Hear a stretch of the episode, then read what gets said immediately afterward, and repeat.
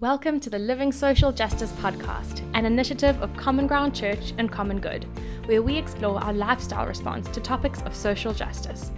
Our hope is that a growing number of Christ followers begin to individually and collectively live out justice, creating a groundswell of positive change in our society. Welcome to our podcast channel. I'm Sharon Kloppers from the Common Good team. I'll be hosting this episode today, and this is part of a Living Social Justice Stories series where we're trying to interview congregants from across the city and hear how people have engaged with social justice issues in an individual way. So, Richard Bolland, welcome. Thank you for joining me today. Thank you Good for giving up your here. time. Thank you for having me. Um, so Richard Bolland is not new to the Common Ground story, and um, many of you would know him and what he's been involved in. Uh, we've had a number of conversations over the last year, specifically around homelessness, and so I asked Richard just to join us here this morning and tell a bit more of his story, both personally but also as part of mobilizing community and. Um, certainly your story for me has been inspirational in seeing a groundswell of momentum as people have recognized what you've recognized and decided to respond. So maybe just to get us started, Richard, just tell us a bit more about yourself, where you grew up, how you got to Cape Town. Yeah, who you are. Well, I've never left Cape Town. Uh, it's I was born and bred and buttered here, as as they say. um, I yeah, I grew up mainly in Diep River, um, which is a suburb um, in the southern suburbs of Cape Town, and I lived there for 18 years. Was you know not really involved in any type of social justice as a youth. My parents weren't social justice warriors or anything like that. It was it was kind of just a slow, gradual progression into into social justice, I guess. As as I read the Bible more, as I listened to voices in our city, it, it, it slowly kind of got me hooked. Um, and it became a reality to me that actually I've lived quite a sheltered and privileged life, and what can I do now to to fight that? You know, to to topple that. So when would you say you first noticed the issue of homelessness? What did that look like for you as an initial um, moment or trigger for you? I think homelessness is so around us all the time. Um, so it wasn't really about noticing homelessness per As se. It was more issue. about noticing that actually I wasn't doing anything about it. That Mm. was that was the trigger. Um, I mean, I remember as a kid driving to school in my my dad's car, and we would see homeless people coming to the window all the time. Um, you would see them sleep, sleeping on the side of the streets, and it didn't really bother me because it was a part of life. You know, it, it was just one of those things that I thought in every city, in every like everywhere in the world, there must be homelessness, and and it was only towards my adult life where I realized that actually this is a this is a man-made thing. This is you Mm. know people aren't supposed to be homeless. Um, and realize that actually this is an injustice that needs to uh, you know be made right But I think that's what we're seeing so often is we growing up with so much that's just the norm for us that we don't actually realize what is an injustice. And so something has to open our eyes. We have to in some way be exposed to the reality that this is not how things ought to be. yeah What was that moment for you? Yeah, it, it wasn't A moment. co- yeah, Mm. a coin drop moment. Mm. I think it was a gradual progression. It's very similar to my faith story. Mm. Like I, I didn't have a, I don't have like a day I was saved. It was uh just a gradual progression into the truth, and it was the same for for this. Uh, I remember my old church, um, St Martin's. Um, there were a couple people that would go um, and volunteer at a shelter, um, and I did that for a while.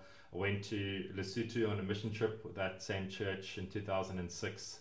Um, then it, I think I think if there was a coin drop moment, it would probably be uh, my friend Pete Portal, who um, I met at Common Ground. He was uh, he's a, from the UK. He came down to be a, essentially a missionary um, in Manenberg, which is uh, you know as many people know, a very violent and gang gang orientated community Community, yeah. and he um, he kind of opened my eyes up to someone actually doing something tangible and something Wow. that that was you know, he given his life to it, and he, he lived out that social justice as Mm. as you know as you see the common good tagline, living social Yes, living justice. social he justice, was yeah. my example of someone living social justice, and so that's why it got me uh, thinking and and recognizing that actually these people on the street are are humans just like me, and and I need to do something. So, so help help me unpack what that looks like. So now you realize that there's something that is not right, and as a Christ follower, you should in some way engage. So what what did that look like? How did you actually figure out what am I going to do about this as an individual? I think what helped a lot is is well, firstly, I, I didn't know how. I was clueless. Uh, I had been to that night shelter a few times with that old church, and I didn't know if I could go back. Was I allowed to go back? Um, um, I it was it was actually a moment where my friend Jake and myself were hanging out in the morning, and he went. Um, he was driving home and saw a woman on the side of the road just with her head in her hands, just kind of weeping and down and out. And he heard God say to him, Stop the car and I want you to go speak to her. And so he kind of listened to that small voice and, uh, you know, a sense of obedience kind of went and, and, and spoke to her. Um, and it's, it's a quite a funny story. What perspired next was. Um, transpired next. I don't think perspire is the right word there, but what transpired next was that um, he said, "Can I buy you some food?" And they walked into the 7-Eleven um, in Kenilworth, and he kind of went to the bakery section to go get a pie or something like that. She went off to the al- alcohol, Alcohol section, section. to get uh, a couple of liters of crackling, and kind of they met at the checkout. Um, and Jake panicked. He he didn't What know do I what do to now? He's like he kind of was like. Um, and he ended up just buying her this a pie and a coke and like 10 liters of crackling um, which which which obviously wasn't a necessarily a wise move but it was a move which which triggered trust and it's a move which uh, allowed him the opportunity to invite her to church the next day Wow. because it was a Saturday, and so he phoned me up after that and said, um, "Yeah, I need, I need a hand. Like tomorrow, I I, I invited a, a I think she's a, a prostitute. Um, she looks homeless as well. Like um, she said, she lives on the streets. Let's uh, I'm picking her up tomorrow for church, and." I said, "Cool, I'll, I'll come with you." And we, we he picked me up, and we went to go pick her up, and she wasn't there. We couldn't find her anywhere. Um, we saw some people kind of hanging around, and we asked them, "Do you know Wendy? Do you, Mm. do you know her? Is she?" Um, she said she's keen to come to church, and they all went, "Yo, are you here to pick up Wendy for church? We we, we all want to go. We we here. Wendy said we must be here, and you'll pick us up." And there were about six guys that then we all crammed into the car, like all eight of us, and went through to church in the morning. Um, and it was such a, a different experience, something that you know um, was very was very awesome. It was it was pleasant. There was nothing like there was nothing uncomfortable about it. It um, besides for the space in the car, but. And we, we had a great church service, and we said to ourselves, "Why don't we do this again next Again. week?" Um, and that was that was what started it. So I love that story. I think it shows how often we want to get involved, but we want to get involved in a very kind of predictable, pre-planned, structured initiative that has a designed program and tell me where to be at what time and I'll volunteer my time and it's all neatly packaged. But actually these kind of God whispers get us to move in spaces that are messy and unpredictable and we don't know exactly what to do in those moments and maybe we make some mistakes um, and yet God is somehow in that, and and the story progresses. I love that. So so what happened then? I know you got involved in kind of a street ministry. Tell us a bit about that. Yeah, um, the Sunday services were going well. We started to really um, make connection and, fr- and friendship with these guys uh, from Kenilworth, and we decided. I was living in Kenilworth at the time, and we decided, hey, wouldn't it be great on a Tuesday night um, to cook a nice meal at my home, and we we take it out to the streets, and we we Wow. eat together, and we um, have a meal together, um, and at that point in time, um, you know, I started figuring out or realizing that there were other institutions doing similar things like U-Turn, homeless ministries, other churches. Um, started to inform myself about how to help in the right way and not in a because I'd heard that there's a bad way to help and a good way to mm. help and so um, we figured that a, a meal would be a, a, great way to just build trust and build that that bridge to to form those friendships um, we continued bringing guys to church on a Sunday um, can I tell a quick story yeah, about ahead, one of those moments? Um, um, a lot of the time, uh, uh, the church was a, an amazing space, uh, a safe space to actually get some rest. And so a lot of the time, guys would, would just like kind of be asleep for most for of the service. service. Um, but there were a few occasions where um, there was a bit of drinking involved before going to church. And I remember this one time where it was the World Cup 2010. Um, one of the preachers, I can't, I can't remember who was preaching. Was it at Wynberg? Uh, no, this was at this is before Wynberg even started. This oh, was wow. at, at Bosch, Bosch. Uh, Bosch AM.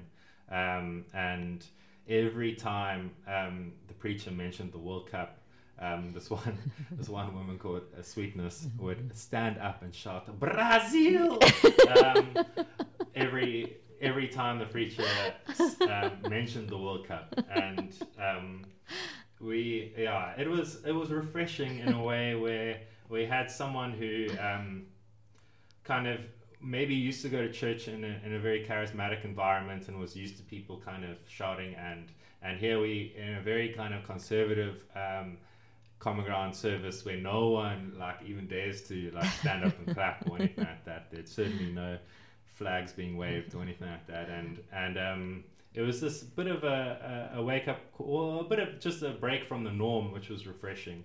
Um, and we had other times where this old dear was snoring so loud that uh, I had to um, lift up her head with my hand so that because every time she slouched down, um, she would snore. And so I wanted to keep her like she could still more than welcome to carry on sleeping but I, I just needed to like um, lift her head up so she wouldn't snore. And there was these, it was just this must have been a hilarious picture if you turned around, me kind of propping up holding this, her head up. this, this kind of 70 year old homeless woman um, to prevent her from snoring.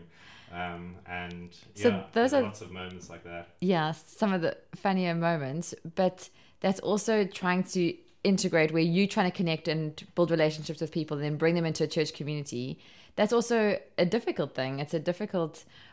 Tell us a bit about how the church responded, or or what were some of the difficulties in in those kind of moments.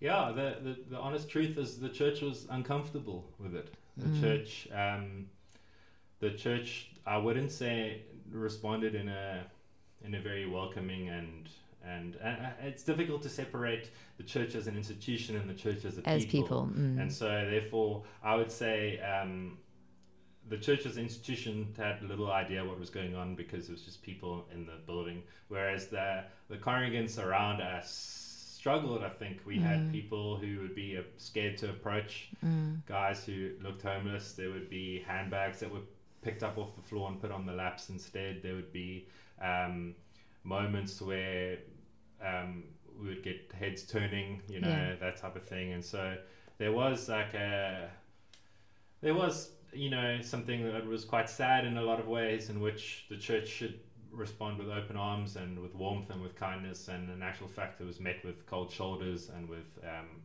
you know, kind of silence. And, and, and so there are many ways which I felt this holy discontent and this mm. holy anger. Mm. Like, in many ways I was quite angry with the church and why you know why do we treat people like so differently you know? So let's dig a bit around that. You know we've spoken a lot around often the, the church is responding out of fear or feeling ill-equipped to cope in those moments. They aren't um, actually prepared to engage um, appropriately.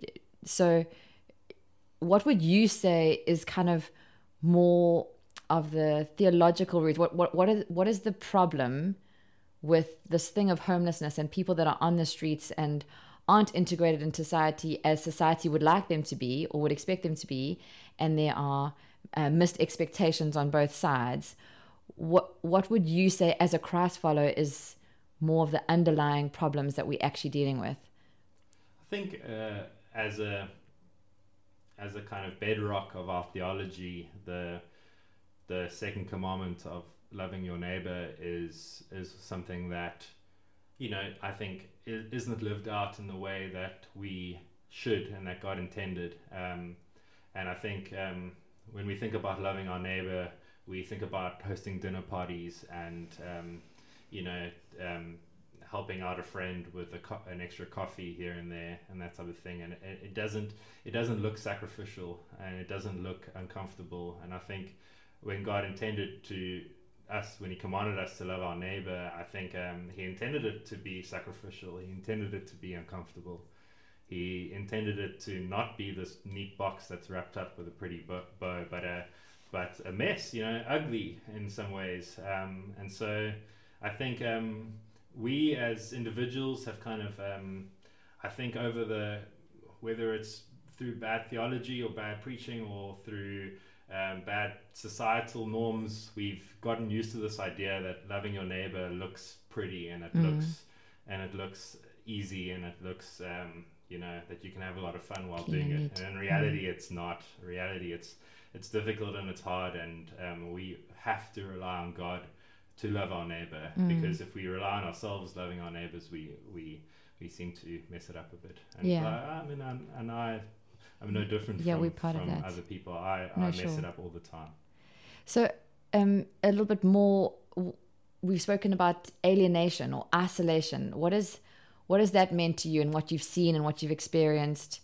Um, how is that playing into the problem? How people are excluded um, and isolated from life and options and and potential. Yeah, I used to think that um, homelessness could be fixed by sending someone to a shelter, by sending someone to a rehab, by giving giving someone five rand. You know, I used to be very ignorant on thinking that that would solve that person's homelessness. Mm. Um, and um, it was a kind of um, an acquaintance of mine that was in the field for a long time, um, uh, Greg Day, Greg um, Andrews, I think his name is. Very much an acquaintance, I guess. Um, he he kind of talked about he had a, had a, a session, a talking session about um, I don't know what you call it, but um, he in that he explained that actually alienation is the leading mm. cause for people staying on the street, wow. Um, and it resonated with me. It actually made so much sense that like in terms of people landing on the street, there are a thousand different ways someone mm. lands on the street, but the leading cause of someone staying on the street is that isolation from community. Um, is that um, people feel that it is a quick fix, that actual, let me just get you into a shelter or into a rehab and you'll be sorted.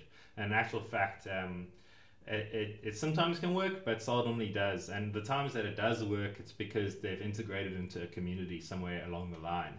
Mm. Um, and that's so essential um, for helping someone progress into independence um, mm. is to come alongside that person through thick and thin, through relapses, through bad decisions, through, um, you know, is the same way that one would walk with uh, a brother or with a son or daughter, you know, um, in the sense of, you know, you, you're going to make bad decisions, but I'm still going to be here and love you for it uh, in the yes. same way. Yes. And so that that was the big difference. I think the big shift in my thinking when it became it moved from a very practical sense of trying to help into a, a more relational sense of trying to help. Yes, and what does that look like? Um, where where maybe in the past churches want to do something or groups of people want to do something, and the the most likely option is something like a soup kitchen. How do we um, produce a whole lot of food and let people line up and we serving them by giving them a hot meal? And that seems like such a good idea. Um, but that completely eradicates that whole thing of what you're saying. There's no actual building of relationship, and it's very kind of one one directional service that's not necessarily addressing some of the the, the deeper issues. How have you discovered um, that sense of mutual transformation? And maybe St. Peter's community know how has that been a different approach?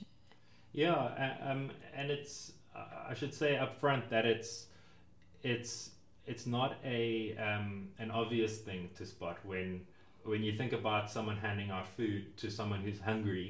um, you know the the notion, the simple notion is that that's a great thing and that's Mm. that's not a bad thing at all. And I would still stick by that. I would still say giving s- someone who's hungry Responding to a food is- need is not necessarily not bad. a bad it's thing. not a bad thing. Um, I think if it ends there, um, you know, it's just not enough.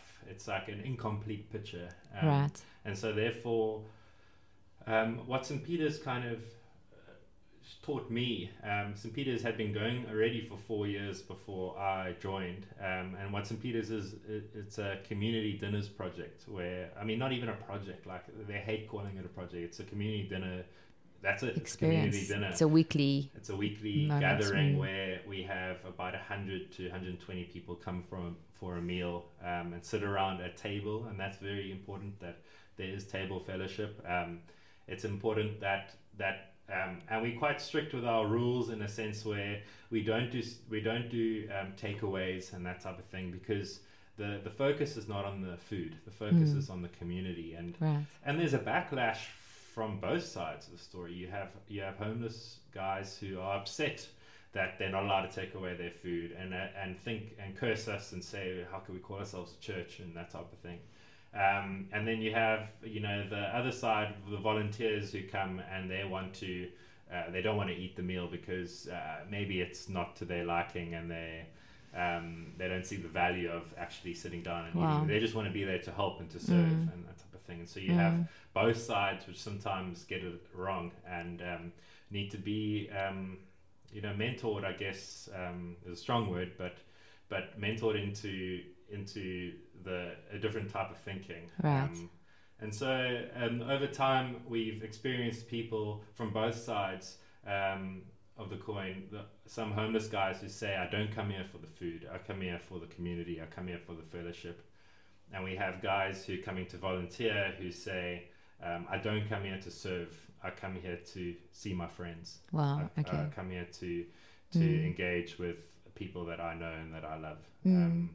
And I would Mm. say, um, yeah, th- there needs to be a, a sense of coaching, a very a Mm. very kind of um, loving sense of coaching, but people who want to come and do these like um, pop flash, you know, Yes. serving opportunities Yes. need to be coached into saying, actually, that's not what we're about. Mm. Um, we're about long relationships, long friendships. We want you to to uh, absolutely you can come try it out, but uh, we want you to recognize very quickly that this isn't a single serving opportunity. This is this is a um, a doorway to a long commitment. You know. Right. Um, And I think that's often what where we as a church get it wrong is we we see ourselves as needing to live out the gospel and social justice moments are these moments tacked onto that where we kind of step out of our comfort zone and we do something good. Um, whereas actually what I'm realizing more and more is our lack of understanding of how much justice is a part of the gospel and actually living out the gospel in its entirety and in its breadth is changing the way we live and allowing ourselves to go on a discipleship journey. So it's very much about our own journey as well as the impact we could have in somebody else's journey. Um, and I think that's the beauty of the gospel is it, it, it does end up being a lot about what's happening in our own hearts. Can you tell us some of the stories of people that you've met along the way who've been discipled like you've been discipled in this journey, specifically in homelessness? People that are involved in church who've had their hearts discipled. Yeah, I think uh, there are plenty of examples of, um, I guess, also once again on, on both sides where where you have a volunteer who comes to try and um, has a bit of a savior mentality, has a bit of a I'm going to come here and solve homelessness, um, and the transformation that they go through, moving from the sense of power to a sense of learning and vulnerability. Um, Wow. um, is is amazing, and, and we see it all the time. I think when when the coin starts to drop um, on a Thursday night, you start to see a different a different kind of approach where um, people open up more. They are more willing to be changed themselves and to be transformed themselves. They're more willing to give up their power, um, Wow. which is which is a big thing. Um, when you when you're working with street guys, is is we normally assume the power, and the guy on the street assumes Assumes he has none. the- that he Mm. doesn't have any power, and and I think um, that it's it's amazing to see on a Thursday night those power dynamics, Dynamics. shifting. Mm. Um, and it's still it still it needs work. Um, it's still we still are flawed and um, get it wrong all the time. But it's it's great to see that side, and then it's also great to see the other side where where we see disempowered um, um, people starting to realize that actually they have a lot of power, they have a voice, they have the ability to to say you know when they disagree with things. Um, and and that's great too. And so we're seeing the shift on, in, in both sides. And, Mm. um, and it is becoming this more this merged philosophy this um, less about us and them and more about um, or less about you and me and more about us you know Right. um, together in it and and that's what's really refreshing um, and what I feel St Peter's does really well um, and is obviously there's room for improvement but it's it's growing Mm. you know um, as opposed to normal soup kitchens where um, you see the power dynamics in play that I'm the have and you the have not, Have-nots. and And that's uh, not going to shift through the yeah, soup it's kitchen. not going to shift. And the cool thing is that we're seeing this community model spread, Mm. and we're seeing it happening now in OBS, um, F- uh, Ferdinando's Pizza, um, joining with St Michael's Church to have their own community dinner Wow. which and they moved from a from a street kind of handing out food thing into a community dinner now and um, it's revolutionized their way of, of of kind of doing things and it's it's Wow. great to see that model being replicated and working Amazing. So tell us more about New Hope South Africa. So New Hope SA, what you started, what do you do and why do you do it? So we are a voluntary association. Um, we're made up of a board of um, 11 people, um, um, and we help with funding towards getting people into shelters and rehabilitations and work opportunities, work employment. And is that it's quite a one-on-one case by case Yes. trying to figure out exactly what that one individual needs. And so, and getting every, them connected. every board member is connected to one or two people Right. um, and walks the journey with them from the streets right through to independence. Mm. Um, and because we function as a, as a board, as a, as a whole, we make collective decisions on um, which shelters would best, best. serve that Mm. person, which rehabilitations would best serve that person. Um, and it's a it's very much a community like effort and, and we extend ourselves excuse me we try to extend ourselves beyond the board um, Right. to others who are in Volunteers the who want to get involved. um, and and we welcome any i mean sometimes you have volunteers who don't want to be part of the board but still want to help and that's that's great too and so we try and facilitate as new hope this journey for individuals to walk a journey with someone who is destitute um, with the guidance and experience of, of New Hope as a board. you know, right. And therefore, it's very much about an individual's response and not a. When, when, when someone refers to, oh, can't New Hope help? We very much reply with, like, we can. We can help you. We can help you know, we can help you Mm. respond. And- Beautiful. and um, yeah and so that's and and like if you need financial support in helping that person get into rehab and get into a shelter you know we can also try that but but our Obviously, funds are, are limited. stretched. Yes. So, how can people find out more about what New Hope is doing and how can they get behind you? Tell us the website. you can visit um, newhopesa.org um, and you can there's a wealth of knowledge on there about how rehabilitations work about how shelters work there are sign up forms to get involved um, in, in different aspects um, but it, it i would say it mostly just is about informing yourself knowledge is power i guess in that Mm. sense where if you can inform yourself about how shelters work how rehabs work what they cost how to get someone in you've won 90% of that battle you've, Right. you've equipped yourself with how to you've empowered yourself i guess with how to respond Mm. um, and new hope can be there to kind of answer questions and whatnot and so if you've got any concerns or things you need to f- want specific information about we have our email address on there our, our phone number which you can call or email and we will respond to you Mm. um, um, otherwise, come through to community dinners. You know, um, we're always looking for people to be committed long term there. Um, we obviously are aware that someone comes once and they realize it's not for them. That's fine, but but we, we would like um, kind of ongoing commitment. Yeah. Um, and otherwise, just um, our biggest win is if someone can befriend and journey with a homeless person on their mm. own, and, and we can be there to support you in it. Amazing.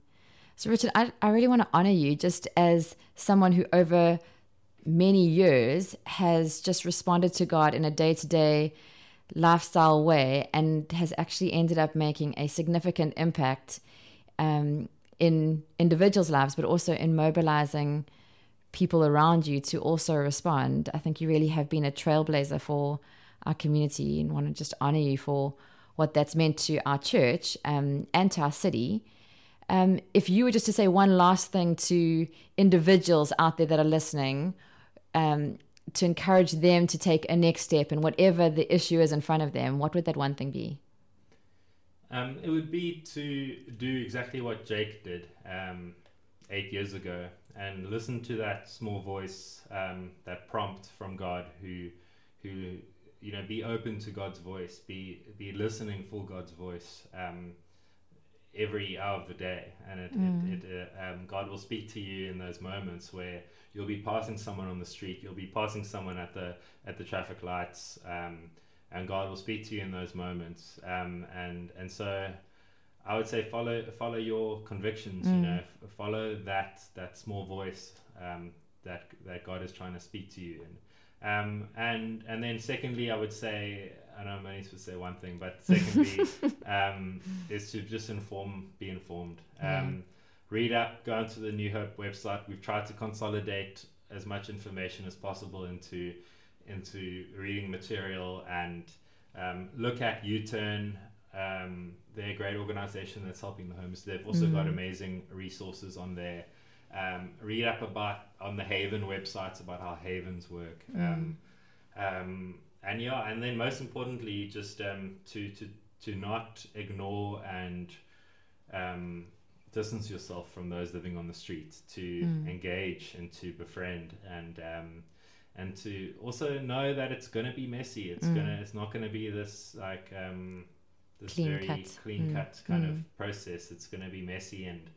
Um, and that's okay. It's it's it's really. Uh, I don't think Jesus ever intended for us to have these very clean cut relationships. Like mm. we, um, he, you know, he's there as the bedrock, and we can just embrace the mess. Yeah. Amazing. Okay, we're running out of time, but thank you so much for your time and for your stories and for just your expertise and being willing to share that with with us. Thank you, and good luck with New Hope going forward. Great, thank you.